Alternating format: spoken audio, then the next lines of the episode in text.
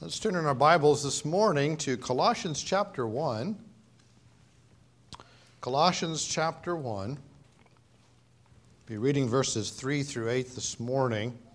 As we look at the believer's hope, thought it would do well to kind of continue a, a broad theme, if you will, from last week, our half full, half empty thought, and move forward as to kind of re- really why we would think of it being half full, not half empty. And uh, that is the believer's hope. And uh, let's read these verses and then we'll get into our message this morning. That we give thanks to God and the Father of our Lord Jesus Christ, praying always for you, since we heard of your faith in Christ Jesus and of the love which ye have to all the saints, for the hope which is laid up for you in heaven, whereof ye heard before in the word of the truth of the gospel which is come unto you, as it is in all the world, and bringeth forth fruit, as it doth also in you, since the day ye heard of it, and knew the grace of God in truth, as ye learned, as ye also learned of Epaphras, our dear fellow servant, who was for you a faithful minister of Christ, who also declared unto us your love in the Spirit. Let's pray. Father, we thank you again for this time that we have. And Father, now as we take time to sit at thy feet to hear thy word, do ask that our hearts, our minds, our souls would be attentive. We have set aside the cares and distractions of the world, and our focus is on you. That we are like that potter's clay, we are pliable in thy hands. For you desire to take your word and to mold us and shape us into the image of Christ, our Savior.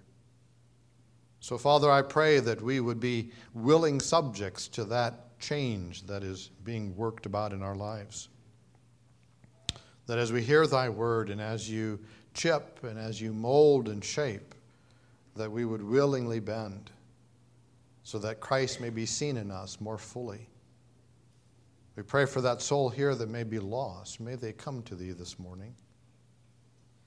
As they hear of this hope that the believer has, may they be drawn to that sacrifice for sin that Christ accomplished on the cross. Father, he died as their substitute, died in their place. And Father, may they wondrously be born again this morning, confessing their sin, accepting that finished work of Christ on the cross do that work that only you can with your word in our hearts this morning. And truly, we will thank you for what you will accomplish. In Jesus' name we pray. Amen. Hope.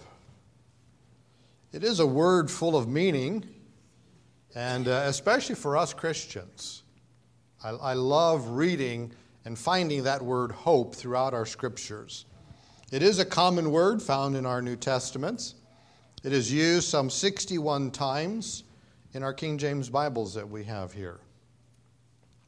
The underlying Greek word, uh, I, I, love this because our, our English word hope has such a broad meaning. We typically use it as wishful thinking, do we not? We hope for something to occur. We don't know that it will, but we hope that it will. I know I, I, use it over and over again, but you know, I always hope for a white Christmas. I have since I was a kid. When I experienced my first white Christmas that I can remember in the fifth grade in northern Indiana. It was snowing that morning when we woke up. It was just, to me, it was one of the most fabulous Christmases. It just lightened my heart, and I've always remembered it because I wouldn't see a white Christmas for another 26 years. And uh, that was a long dearth of no white Christmases, but our travels across this country kept us away from where snow would be typically found at Christmas time. And uh, I have always loved it, still do to this day. If it's a white Christmas, I'm a happy camper um, and uh, the like. And if there's a white Thanksgiving, I'm fine with that. And whatever else white may come along during the wintertime, I'm fine with it. I know a lot of people just kind of, I wish Pastor wouldn't say those kinds of things, but I'm, I'm sorry. This is, this is me. I love the snow. I don't get don't tire of it, and I don't know that I ever will. Uh, I love Isaiah chapter 1, verse 18. I'm reminded of it every time I see the snowfall. Our sins have been forgiven. We've been cleansed. We're white as snow. And uh, what a joy to consider that when we see that white stuff out on the ground. It reminds me of that every time. So I don't think I'll ever get over it uh, because it draws me to our, our God, to our Savior.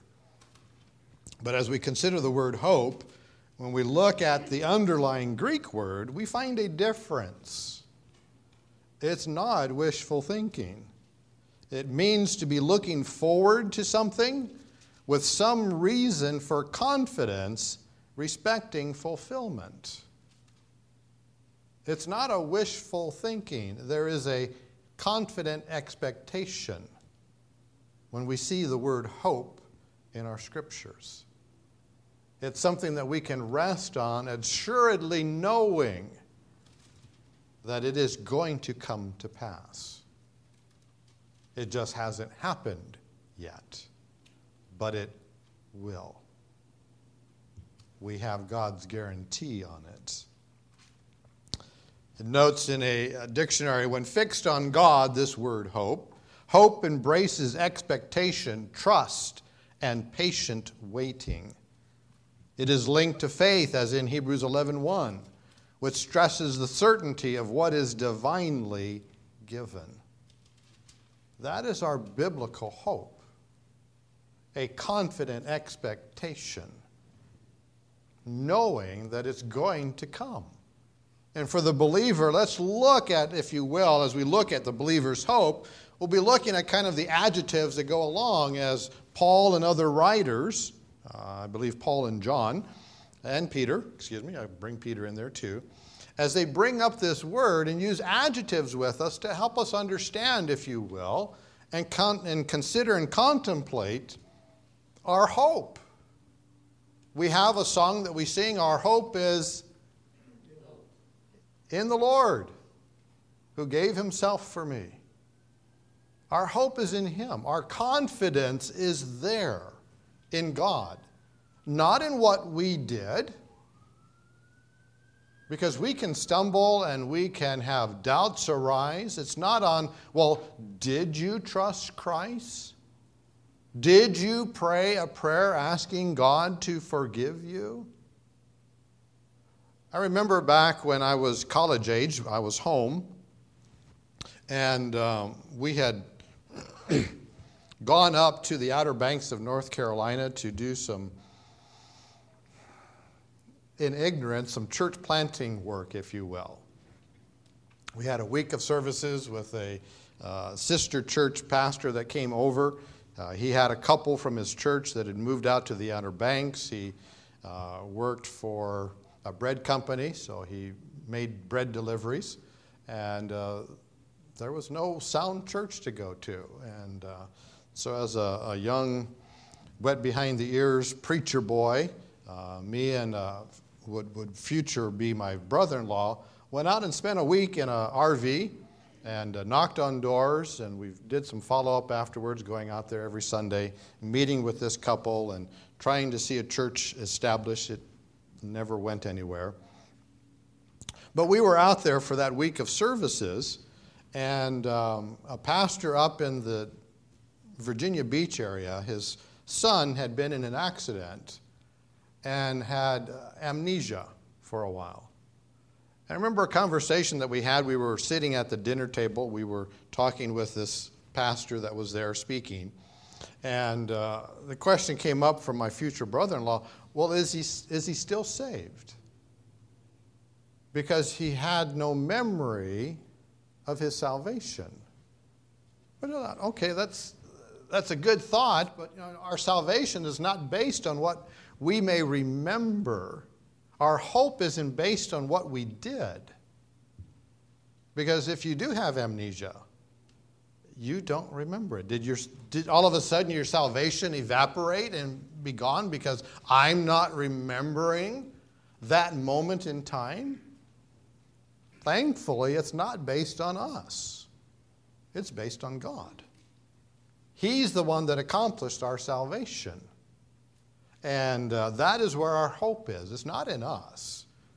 Our memories may fade, they may start to get jagged and unclear. As I've often said, I don't know the exact Sunday morning I trusted Christ. I know it was a Sunday morning. I know that it was in June of 1974. I know that it was after my cousins. Uh, my uncle was in the Marines and he was discharged from the Marine Corps, and they moved back to northern uh, Indiana from eastern North Carolina uh, the first part of June. And I know it was after they left. And so I've just kind of arbitrarily picked a Sunday, gone back into a, a reader's almanac and found that perpetual calendar uh, back in the day and looked at the Sundays uh, in June of 1974 and then picked one. I believe it's June 23rd, 1974. And mark that as the day that I trusted Christ as my Savior. Am I 100% sure that that was the Sunday? I'm not. Because I know what I went through, I know what I experienced, and I know the fear that I had concerning what mom might think if I said anything. And so it wasn't, I didn't tell anyone. So there was no markings, if you will, within the family to say, oh, Brian trusted Christ here because we have it marked and we have it noted. I, I kept it quiet. I was fearful that the door would be closed on me and I would no longer be able to get into the trailer. And I would be on my own. Satan has a way of robbing us of things. But I know I trusted Christ. That's sure. So our hope isn't in us, it's in our God and it is steadfast and sure. And so let us turn, if you will, to Second Thessalonians chapter 2. As we look at our believer's hope, we see that it is a good hope. Second Thessalonians chapter 2, verses 16 and 17. It's interesting, we find this along with what we just read in Colossians, kind of a prayer, thoughts of Paul, but here we have Paul praying for the Thessalonians. Verses 16 and 17, he says, Now our Lord Jesus Christ himself, and God, even our Father, which hath loved us, and hath given us everlasting consolation and good hope through grace, comfort your hearts and establish you with every good work, word, and work.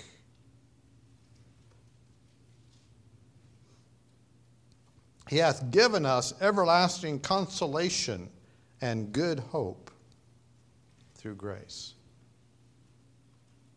Thankfully, it's not just a hope, although that's good in and of itself, but it is a good hope. This prayer that Paul utters for them, he declares God's good hope. The word good speaks of being excellent, distinguished, upright, honorable. This is nothing to be ashamed of, believer, our hope.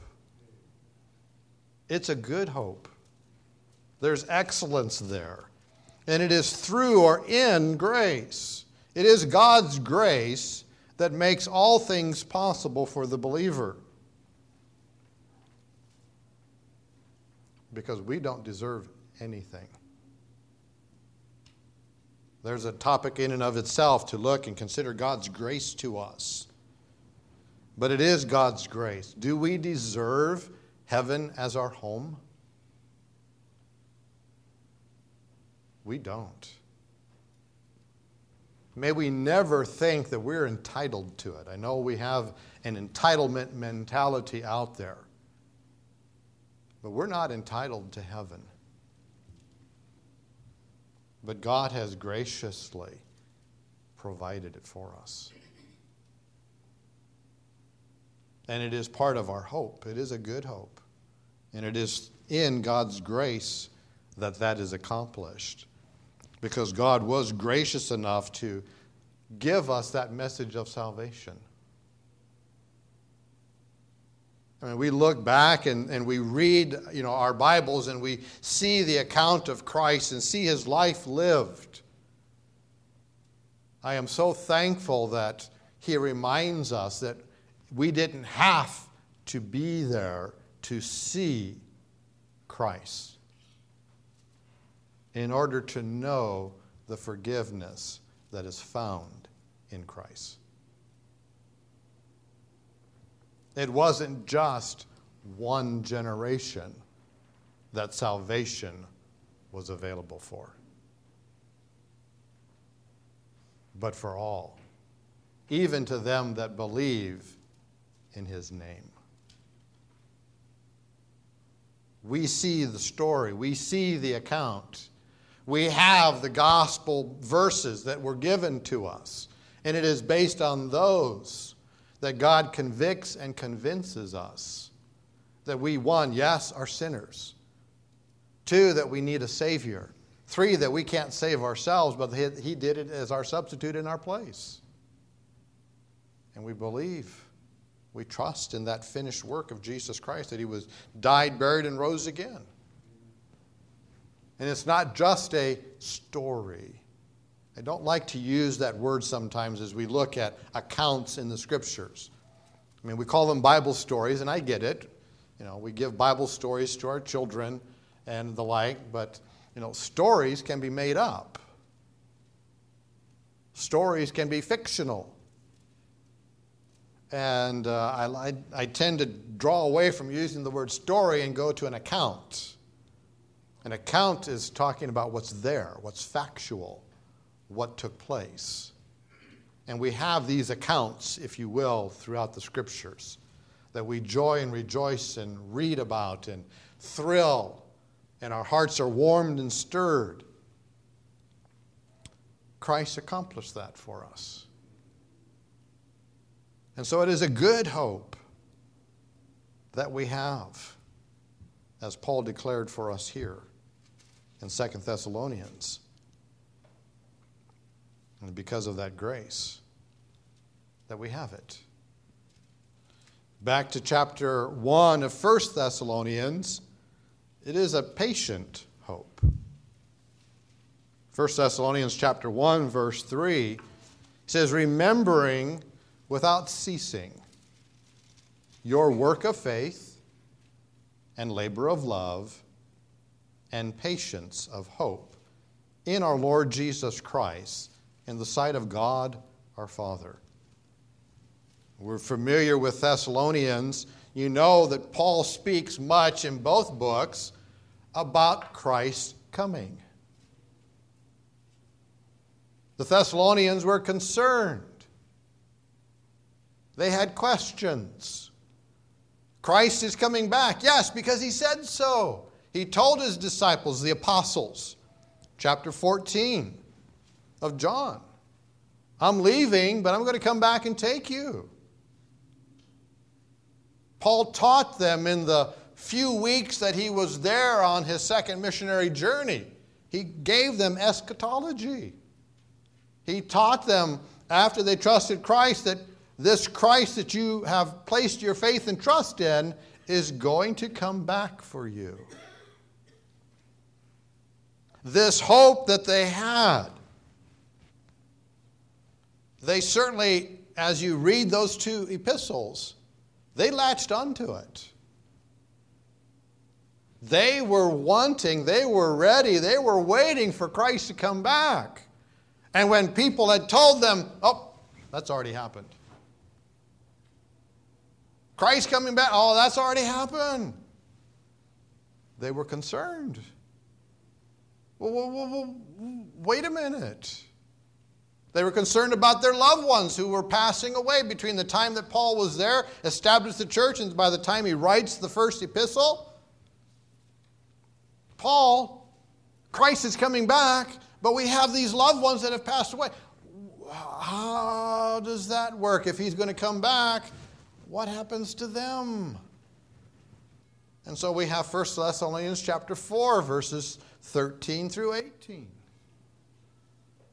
I don't have you ignorant, brethren, concerning them which are asleep, that ye sorrow not as others which have no hope. God's going to give them a new body. They're going to be resurrected. Those that are dead in Jesus, He's going to raise up, and we're going to be caught up together to meet the Lord in the air with them. And so shall we ever be with the Lord. Wherefore, comfort one another with these words. And they are a great comfort. Our loved ones who have passed, God reminds us you're going to be reunited with them. This is just a so long for now. We're going to be together again one day. And that is a great comfort to know. As I have pondered Mother's Day this year, it's, it struck me a little bit more this year, I think. I have no mother to call.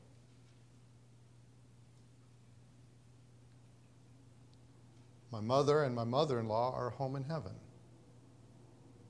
And there is no phone call. Now, for mother in law, I haven't called her since May of 2014 before she passed away. My mom, the last time I called her on Mother's Day was in 2018. Some years have gone by. I've realized that, but it has, for some reason, this year struck a little more home. I'm not calling them this year. Uh, well, I know that. I didn't call them last year either or the year before, but there's just something about it this year. Just, I, I can't call them. I can't wish them Happy Mother's Day or be there with them. But there's a coming a day when I will see them. And we will be in God's presence.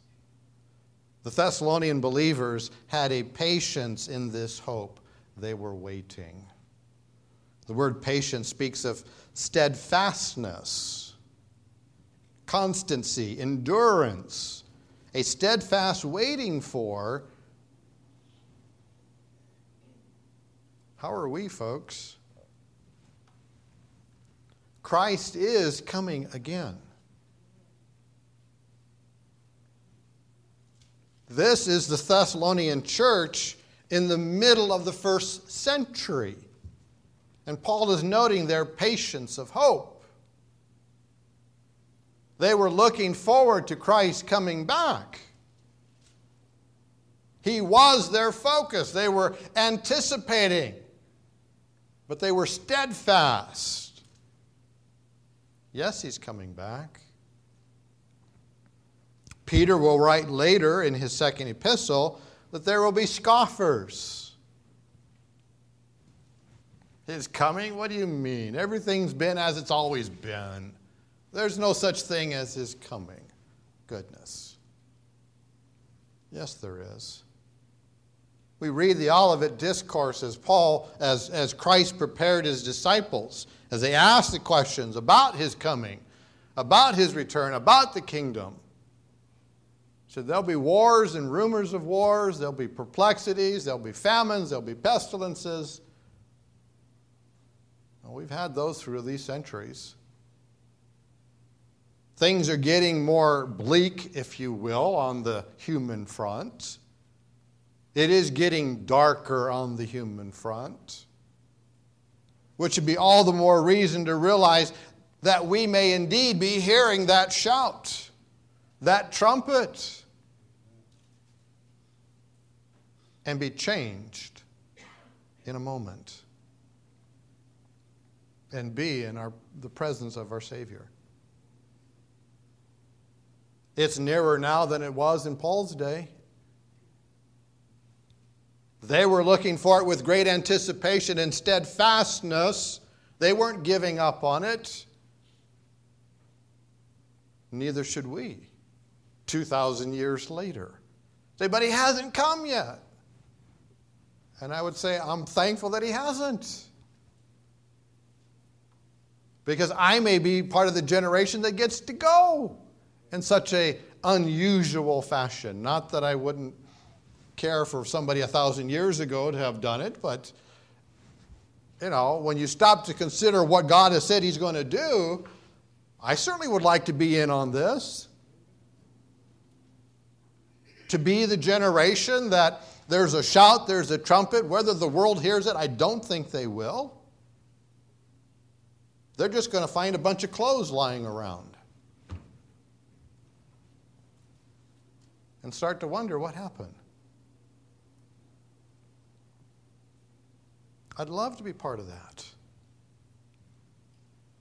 The Thessalonians wait, were waiting on that. Why? Because Christ was their focus. Are we steadfast as they were in, in the belief of his imminent coming? We've talked about it as we've looked at our eschatology. That shout, that trumpet, there is no time markers for it. We don't know when it will happen. But are we living in light of it, anticipating it happening? We'll continue as we look through this. It leads us then to 1 John chapter 3. Verses 1 through 3, we have a purifying hope. As we look forward to that coming, that hope, it purifies us. As John writes his epistle, he says, Behold, what manner of love the Father hath bestowed upon us, that we should be called the sons of God. Therefore, the world knoweth us not, because it knew him not.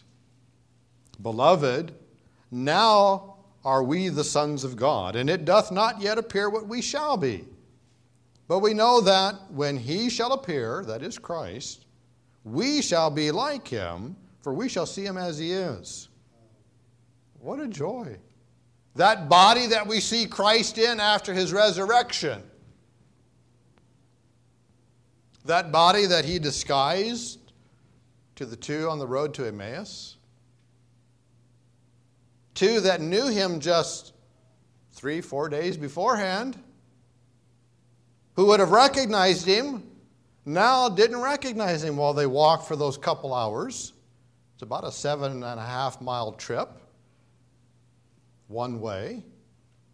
So you, you walk your pace. It's going to be a couple hours walking. As he opens the Word of God to them, they don't recognize him until he wants them to, as he sits and breaks bread. He appears to them in the upper room, just all of a sudden he's there this glorified body that Christ has, we will be given one. The last leg, if you will, of our salvation that started the moment we trusted Christ.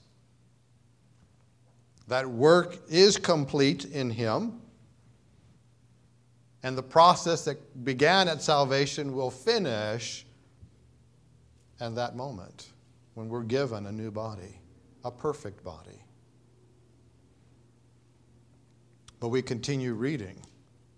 We look forward. We don't know what that body is going to be like, but we know Christ has one.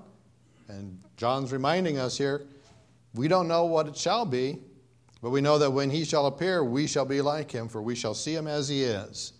And every man that hath this hope in him, what hope? that one, Christ is coming back to take us, two, that we're being given a new body. We have this hope, purifieth himself even as he is pure.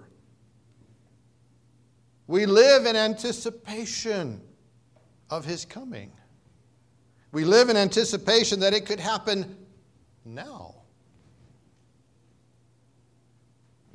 we know someone's coming to our home, we make sure that we're ready for them, do we not?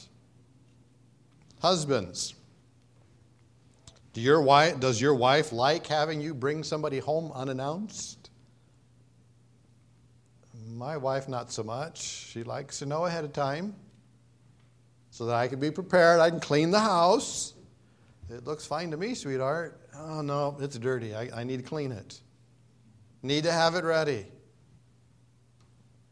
We don't like to have unannounced guests, do we? Why? Because we want things just right. John challenges his readers with the understanding that we are the sons of God because of our faith in Christ, and as such, we'll be receiving that new glorious body, and this hope of this new body should purify us. The word purify means to speak to cleansing to be pure from every fault, clean, holy. The, the Greek word is in the family that we get holiness.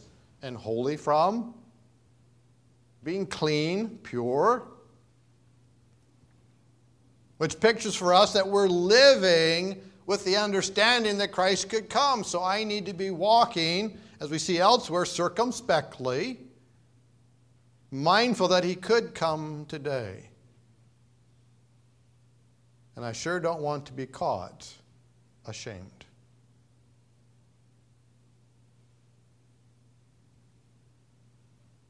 I'd rather be caught anticipating his coming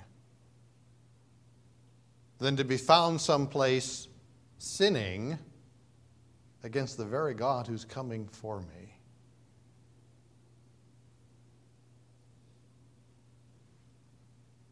Do we live in light of that? To keep a short account with our God, because we have been cleansed by the precious blood of Christ, and that we can keep ourselves cleansed.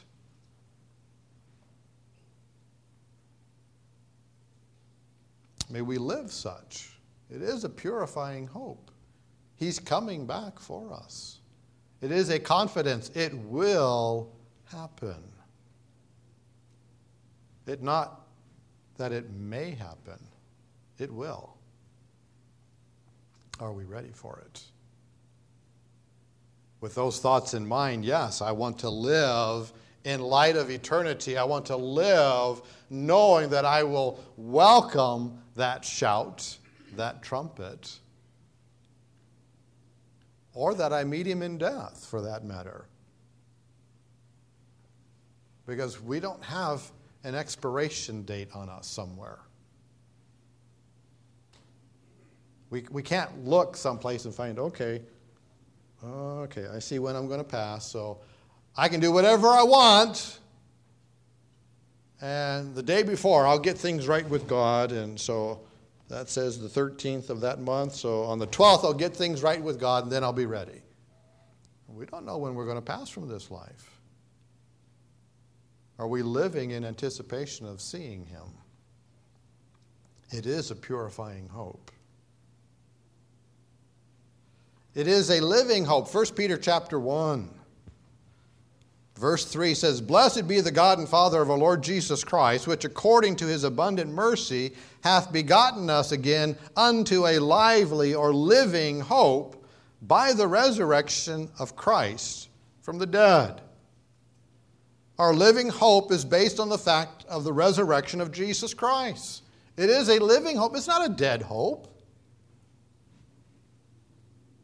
Christ is alive, and because he lives, we live also as he notes to his disciples in John chapter 14, verse 19. True biblical Christianity is a living reality. We serve a risen Savior, not a dead prophet. I know we've mentioned the story of the hymn, I Serve a Risen Savior. Pastor Ackley did that hymn, that poem, and the music because he did live at a time when people were thinking God is dead. God's not real. He's not alive. There's no. And he had had conversations with folks, and he spoke Sunday morning on it, and he spoke Sunday night on it, and he just still was unsettled in his mind. I, and uh, his wife told him, Well, sit down and write. And he did, and he pens those words. We serve a risen Savior. He's not dead. We have a living hope, not a dead hope. Christ is living, and because he lives, we live also. And then lastly, Titus chapter 2, verse 13, we have a blessed hope. As Paul wrote to Titus in the closing days of his life, Paul's life, says, looking for that blessed hope and the glorious appearing of the great God and our Savior, Jesus Christ. Looking that is, to accept, to await, to accept a thing offered, to expect the fulfillment of promises. It's not a physical looking. That's not the underlying Greek word to look at something, but it is to expect the fulfillment of his promises. This has two senses it is to receive someone or accept something, or to await. Looking for, to await the blessed hope.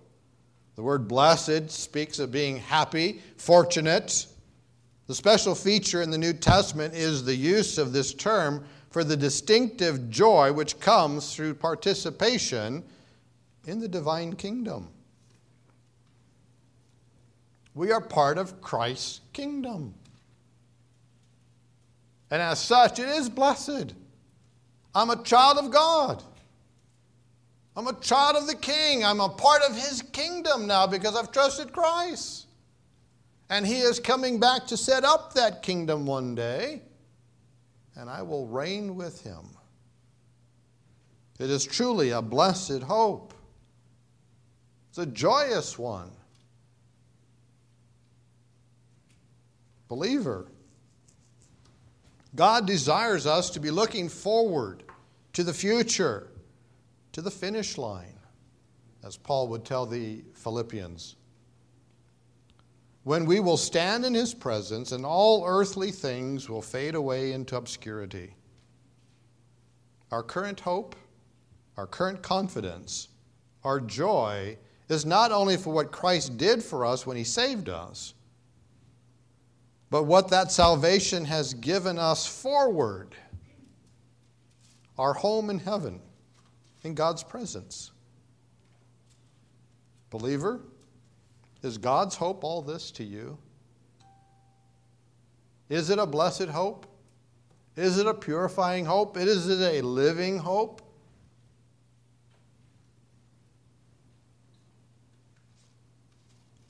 get back there. Is it a patient hope? Is it a good hope? That's how God has described our hope. I trust that we see the realities of it this morning. That's my hope. And I look forward to that day. Can nothing dissuade us from it? I trust nothing can.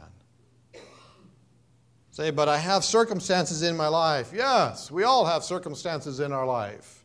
That doesn't diminish the hope we have in our God. Let's pray.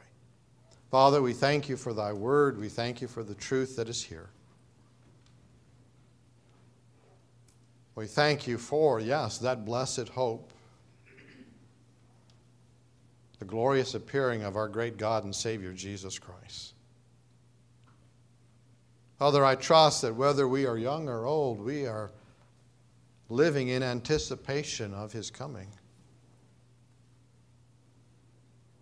Father, you've told us no man knows the day or the hour. There's nothing to let us know when that event will take place. But we know that it will. And so may we live accordingly. May we live with our hope truly described as these writers have in our scriptures.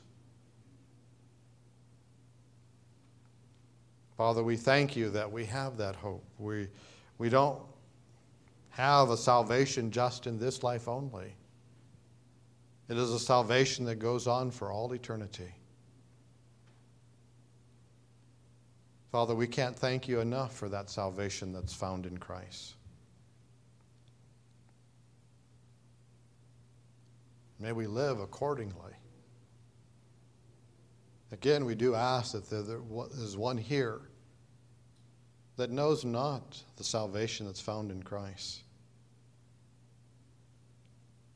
May I or someone here have the opportunity to show them out of the Scriptures how they can know Christ as their Savior, to have their sins forgiven, to be given a new life in Him, to have this great and blessed hope that to depart from this life is to be in your presence, to have that blessed assurance.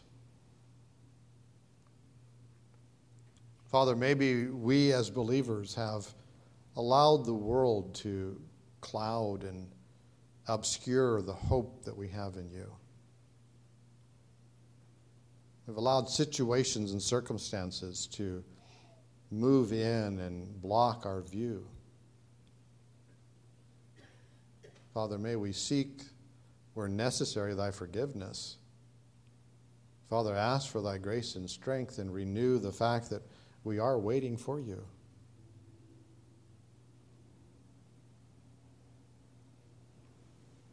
The believer's life is a blessed life, blessed beyond measure, a joyous life that the world just does not understand.